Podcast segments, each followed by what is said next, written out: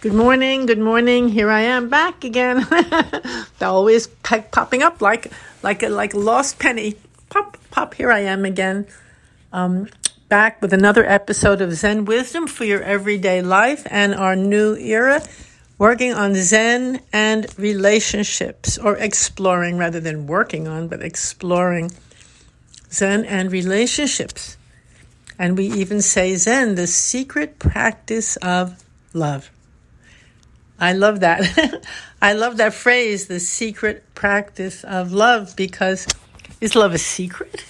You can't keep love a secret. You cannot keep love a secret. When you're in love or when you're feeling great love, it just pours out of you.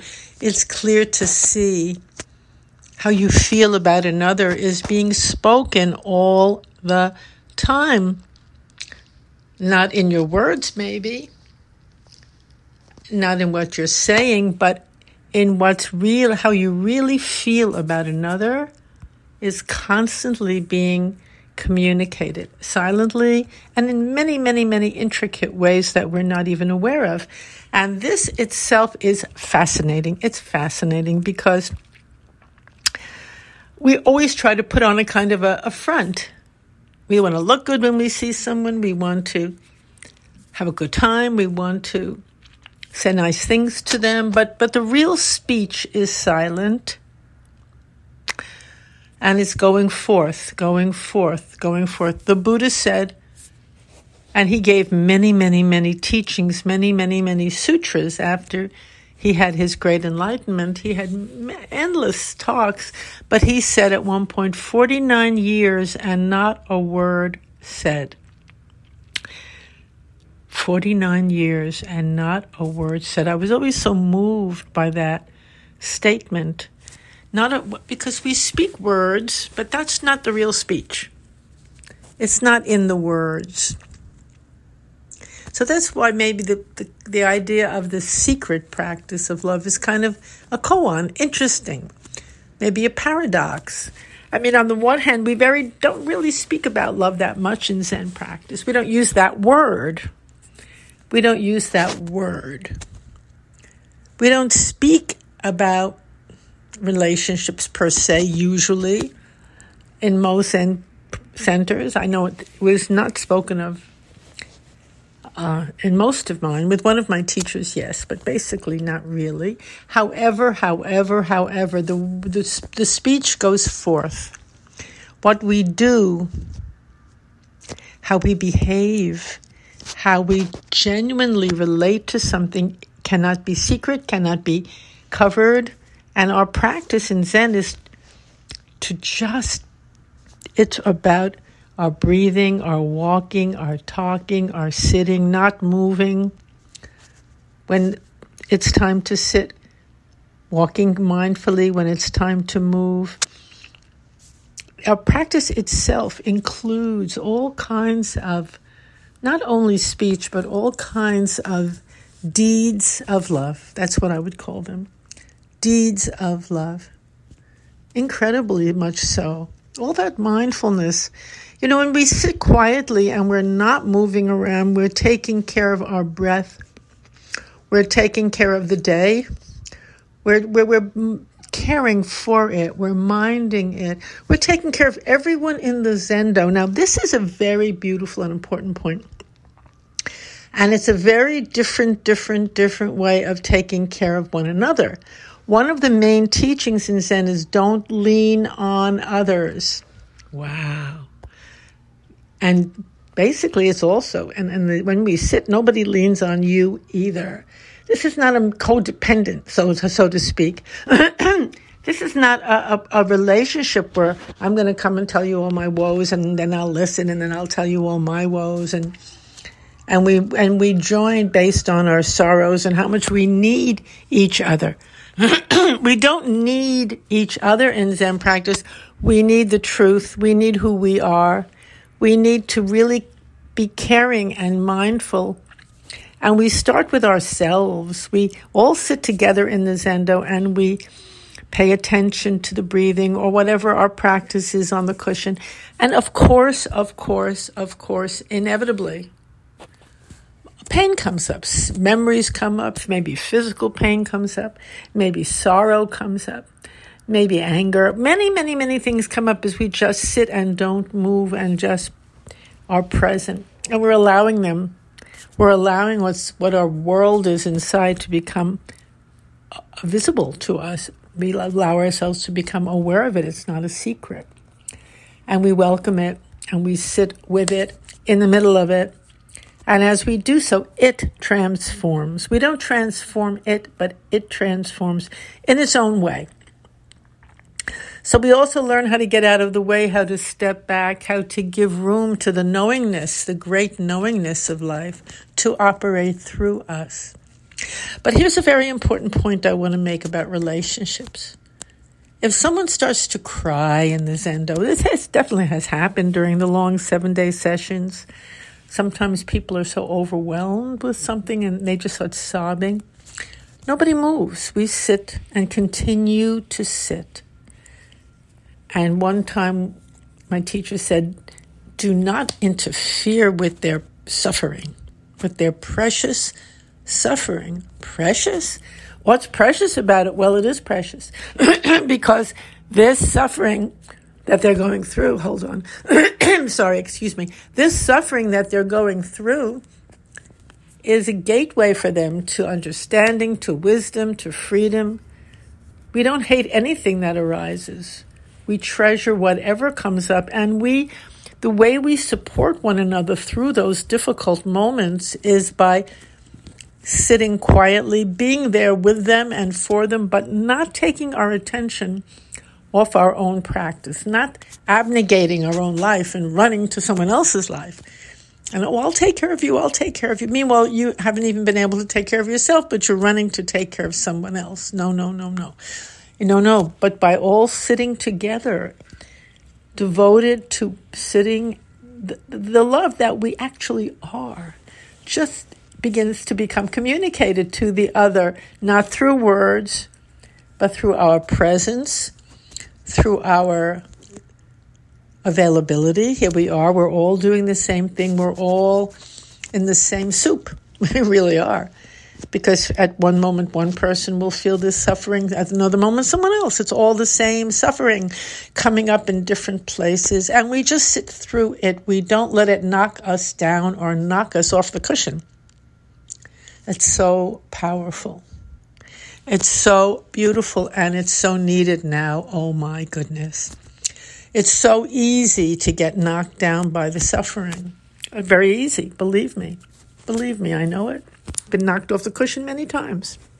Somehow I crawl back up again and sit down because it's such a beautiful, simple, and profoundly honest and direct practice, and I love it. But it's, believe me, it's so at moments, so much pain comes, and we sit through it. And we learn then that we're much stronger than the pain. We're senior to it. It's simply dark clouds that come and go when we allow it through.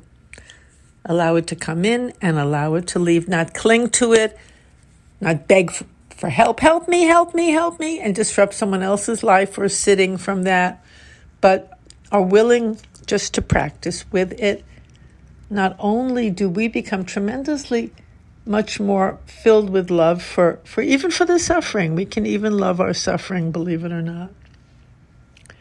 Whatever comes, it comes. We welcome it. Whatever goes, it goes. And we let it go.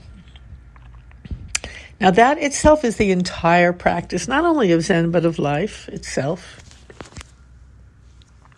It's one thing to say it, it's another thing to practice it every day. You know, I'm always so struck. Everybody goes to the gym, except me. I've, I've never been a gym rat. But everybody, they exercise a lot, and that's good. It's good. They want to build up their muscles, get strong, exercise those physical muscles, and that's great. But what about our inner muscles, our inner self, our inner being? How do we strengthen that? How do we prepare ourselves for when the dark clouds come? and in the Zendo, we learn that we do not, not only do we not need to lean on others, but we, it's not good for others to lean on us either. It, it weakens them ultimately. That's a tremendous teaching. That doesn't mean we're not there for them, but we're there for them, and our relationships are based on something else. It's not a mutual sorrow party.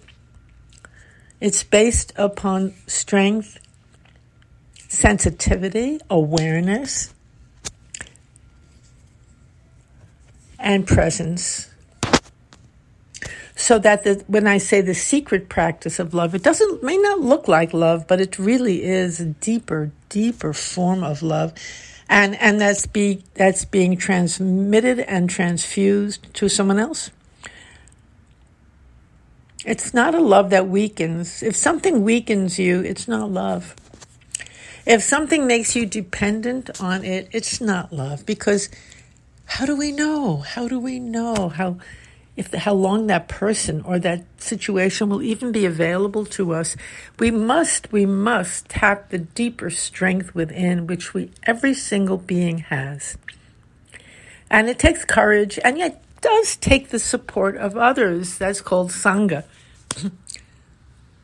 Sangha are the community of other people who practice together. It could be just one or two people. You know, because of the COVID, I had I used to have a well, we'll have it again soon. Monday nights, I would always have sitting at my place, made part of my apartment. Most of it's a zendo anyway. My apartment, it's all turned into a beautiful zendo, and um, except that during the COVID, it's been quite a while since people could come in. We sit on Zoom. Um, but it, it, and that's wonderful, and it's completely wonderful. I'm not saying that, but people come in, we sit together, we have tea afterwards. If we sit all day long, I used to make pumpkin soup or other soup, and at the end we'd have warm soup together. The most fulfilling, love filled, powerful days, beautiful days. So that's support. And many Zendos are online now, all over, and, and many of them are opening up as well. Slowly and carefully. and that's good because it's very important also to have this in person. So you see, there is something that gets transmitted between one another, but it doesn't get transmitted through lots of words, chat, chat, chat, chat. Sometimes we chat afterwards, of course. We go get pizza, we go get lunch or dinner or whatever, and then we talk like anyone else. But in the practice itself, it's not about what we say to someone or, or how what kind of a how we act, you know, how we look, how we smile, because we're not doing that. We're focusing on our own zazen, our own life, our own practice. It might look self absorbed, but it's not. It's a gift. This is a very fine point. It's a very delicate point. When we're really present for whatever is going on within ourselves in a very unique way, then we can be present and available for whatever is going on in anyone, in everyone. And that, that is one of the basic, basic laws of love. The ability just to be there with someone fully. Really sharing the moment together, knowing what their experience is, not, not blocking it out, not running away, but also not interjecting yourself into it or interfering with it or co opting telling them what to do, controlling them. None of that, none of that goes on in the Zendo. And when we let all of that go, mm, that is that is the secret practice of love. Not so secret because you feel wonderful. Not only about others, but about yourself too. When you get through with a long sit, or not even so long, whatever the sit is, doesn't matter, long, short you feel deeply, deeply, deeply strengthened and good, and good about your own self and good about every other self, everybody else. You're not judging yourself or others. You're not rejecting anything. And you're not accepting anything either. You're just with it. So I wanted, that's very interesting when we talk about Zen and relationships, because that's a very, very different way of being in a relationship. it might seem absolutely opposite of what's we're doing in this world and the everyday world and our and our samsara world, our normal world. It seems to be the very opposite, and it is. So it takes kind of courage to try a new way.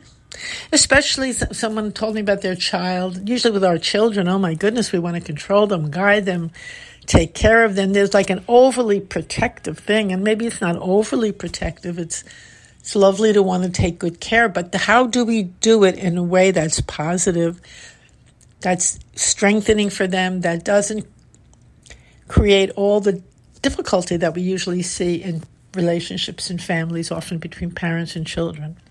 The rebellion, the anger, blah, blah, blah. So, this is a new model in a sense. It's a new way, and try it out. try it out. Now, when I say try it out, I want to repeat again that there are wonderful Zen centers all over the country, and most of them are on Zoom, they're online. So you have a unique opportunity now to tasting, meeting different Zen teachers, Zen, Zen communities, seeing how they fit for you, how they, how you, how you like it. They sit together online. Is this one where you feel a connection, a rapport? So it is a wonderful opportunity now. Even though it's a hard time, there are good good aspects to it, and that is one of them. You can listen to many, many Zen talks all over all over the, the web and all over Zoom. It's a good thing to explore. You the per, the place could be near you or not near you, but it's wonderful to dip your foot into the water. It's it's because to establish a deep and lasting practice, it is very, very, very beneficial and maybe even crucial to have a, a group, some kind of a sangha, a schedule, f- f- fellow travelers, a teacher, a guide, a guide. And that's for you to discover. So, anyway, it's getting a bit late for this morning, but thank you, thank you, thank you for listening. Thank you very much. It's wonderful to be with all of you, and I and I again will say the URL for this podcast is www.zenwisdomtoday.com. And if you want to ask me anything, my email is topspeaker at yahoo.com. And I really look forward to talking to you again next week. Take care. Be well. Bye bye.